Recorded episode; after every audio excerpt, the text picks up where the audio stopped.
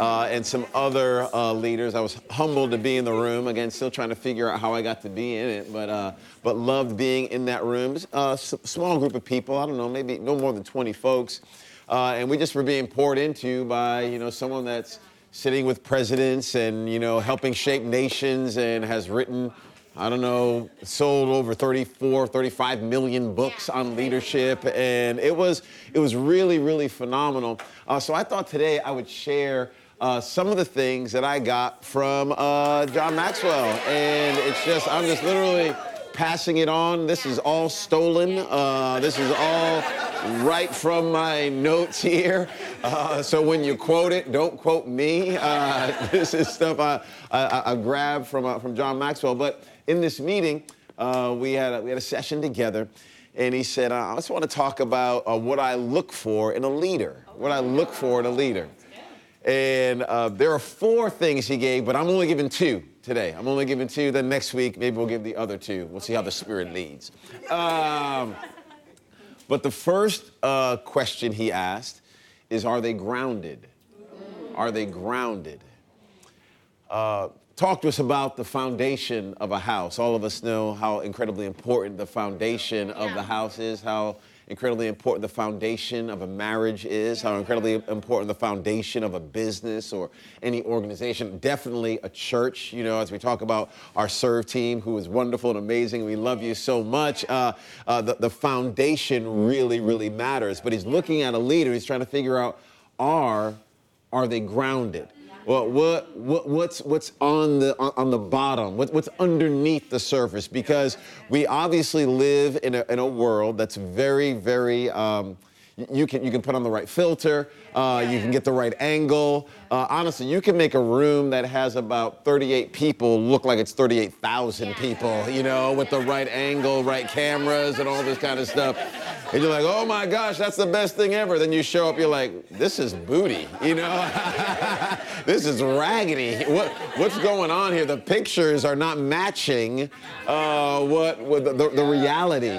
And, and we don't want to be those types of leaders, and we don't want to be those types of people. Uh, we don't want to have those types of marriages. We don't want to live those types of lives that look really good on Instagram, but but we're not grounded. Uh, that we're, we're fooling people, uh, but but it's really not not the truth. Uh, so he's helping us, you know, talking about uh, talking about grounded, and he and he went through uh, this story.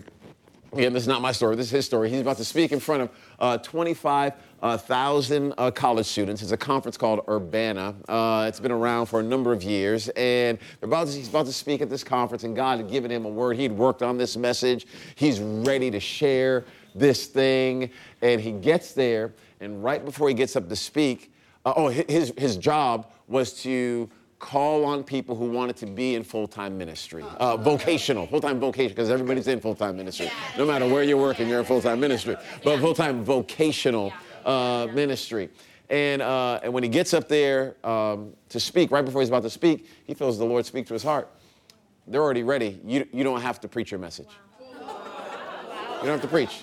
They're already ready. All you have to do is give the altar call, give the invitation for these, these students to respond. They're already ready. And in his head, he's going, No, I, I worked on my message. I spent a lot of time on this message. I mean, I, I poured, I poured a lot of my soul into this message. I- I've, I've got, I have to deliver the message. So he's saying, I work too hard not to deliver this sermon. And he gets up there and he's preaching, and it is clunky and disorient. He's disoriented. It's not flowing properly. And he begins to get to the end of it and he goes, I, I messed up. I'm sorry. God is asking me to do something else. And you know, I, I, I I didn't do what God was asking me to do. Let me just go ahead and do what God is asking me to do. It's like 6,000 people or something responded. He said he still has people come up to him to this day that say, I, I was at that conference all those years ago and I responded to the call for vocational ministry, you know, in that moment right there. But he learned from God these words, simple words uh, I don't need you.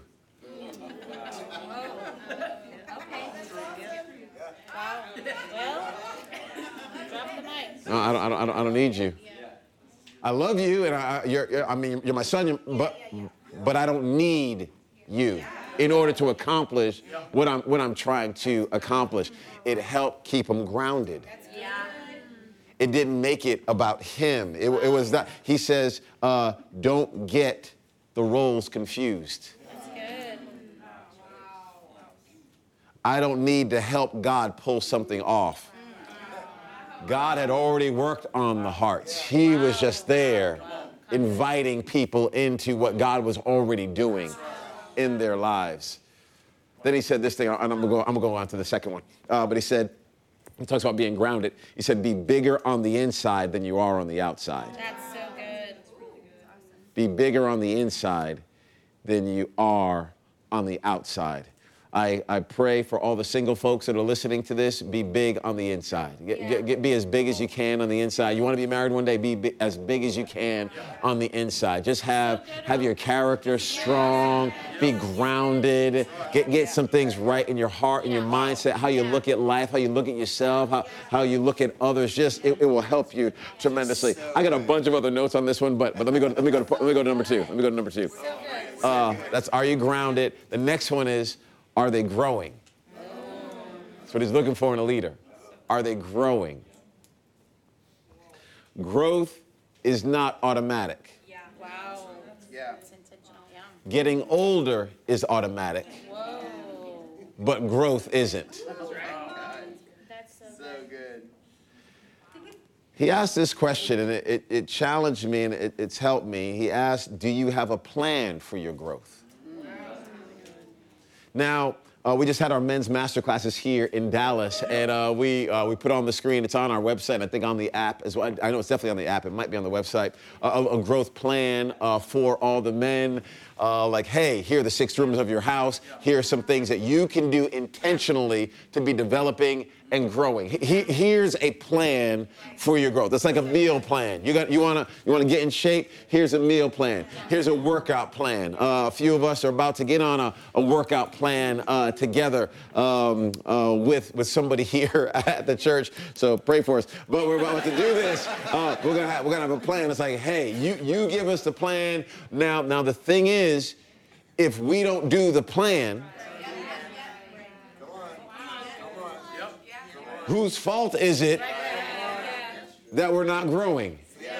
And I hear too often, this is not in John Maxwell's notes, this is, this is free. I hear too often people saying things like, man, I'm just not growing. I'm just not growing at that church. I'm just not growing. I'm just not growing. I'm just not growing. And I go, hmm, is that all on somebody else? I, I understand. I understand. I think what people are saying, but I just want to make sure we don't push too much of the responsibility onto somebody else. Uh, and of course, there are seasons and there's times of change and switch. I totally understand all of that, but I just want to make sure us as leaders understand that we're responsible for our growth. We are the ones that, that need to put not only plans in place, but follow through on those plans. And if we're not following through on the plans, we cannot blame a leader for us not following through on our plans. That's on you for not following through on, on, on the plan. He, he said uh, this, let me go back a little bit. He said, um, oh, I want to say it right 90% of leaders don't develop leaders, they raise followers. 90% of leaders don't raise leaders, they raise followers. Wow. We don't want to be those types of people. Want to have a growth mindset, he was talking about. A growth mindset. Uh, this is my last thing, and I'll be all done here. He said successful people do four things relationships, equipping, attitude, and leadership. These are four things he's seen all successful people do relationships, they connect well with people, So good. equipping, because he talks about how everything comp- com- compounds. So, you know, one plus one, you got two. Okay, two plus two, okay, four. four plus four, eight. Eventually, you start getting big numbers and it starts compounding over time, and all of a sudden you're like, oh my goodness. So that's why um, even us as a church, we're eight years old, and somebody can walk in and go, oh man, I want that. But they don't want eight years of work. They want to just come in and have everything right from the very beginning. I can look at churches that are 35 years old and go, man, I want that, but I'm only eight years in. Am I willing to stay the course and keep being in people's lives and raising up leaders so I can have a 35 year type of maturity? Because you, you, don't, you don't have 35 year type maturity at eight years old. It- that's not how it works. You don't have a marriage that's two years old that has a 28 year maturity on it. It, you- you- it takes time, it compounds over time. Attitude, Love this. then leadership. This is awesome. So those are just a few things. I'm gonna I'm gonna stop right now. I'm gonna end it right there. Next week, I'll share some other I'll share some other stuff next week with all of us. That's right from John Maxwell. John Maxwell, we love you, sir. We love you. John, John Maxwell, we love you.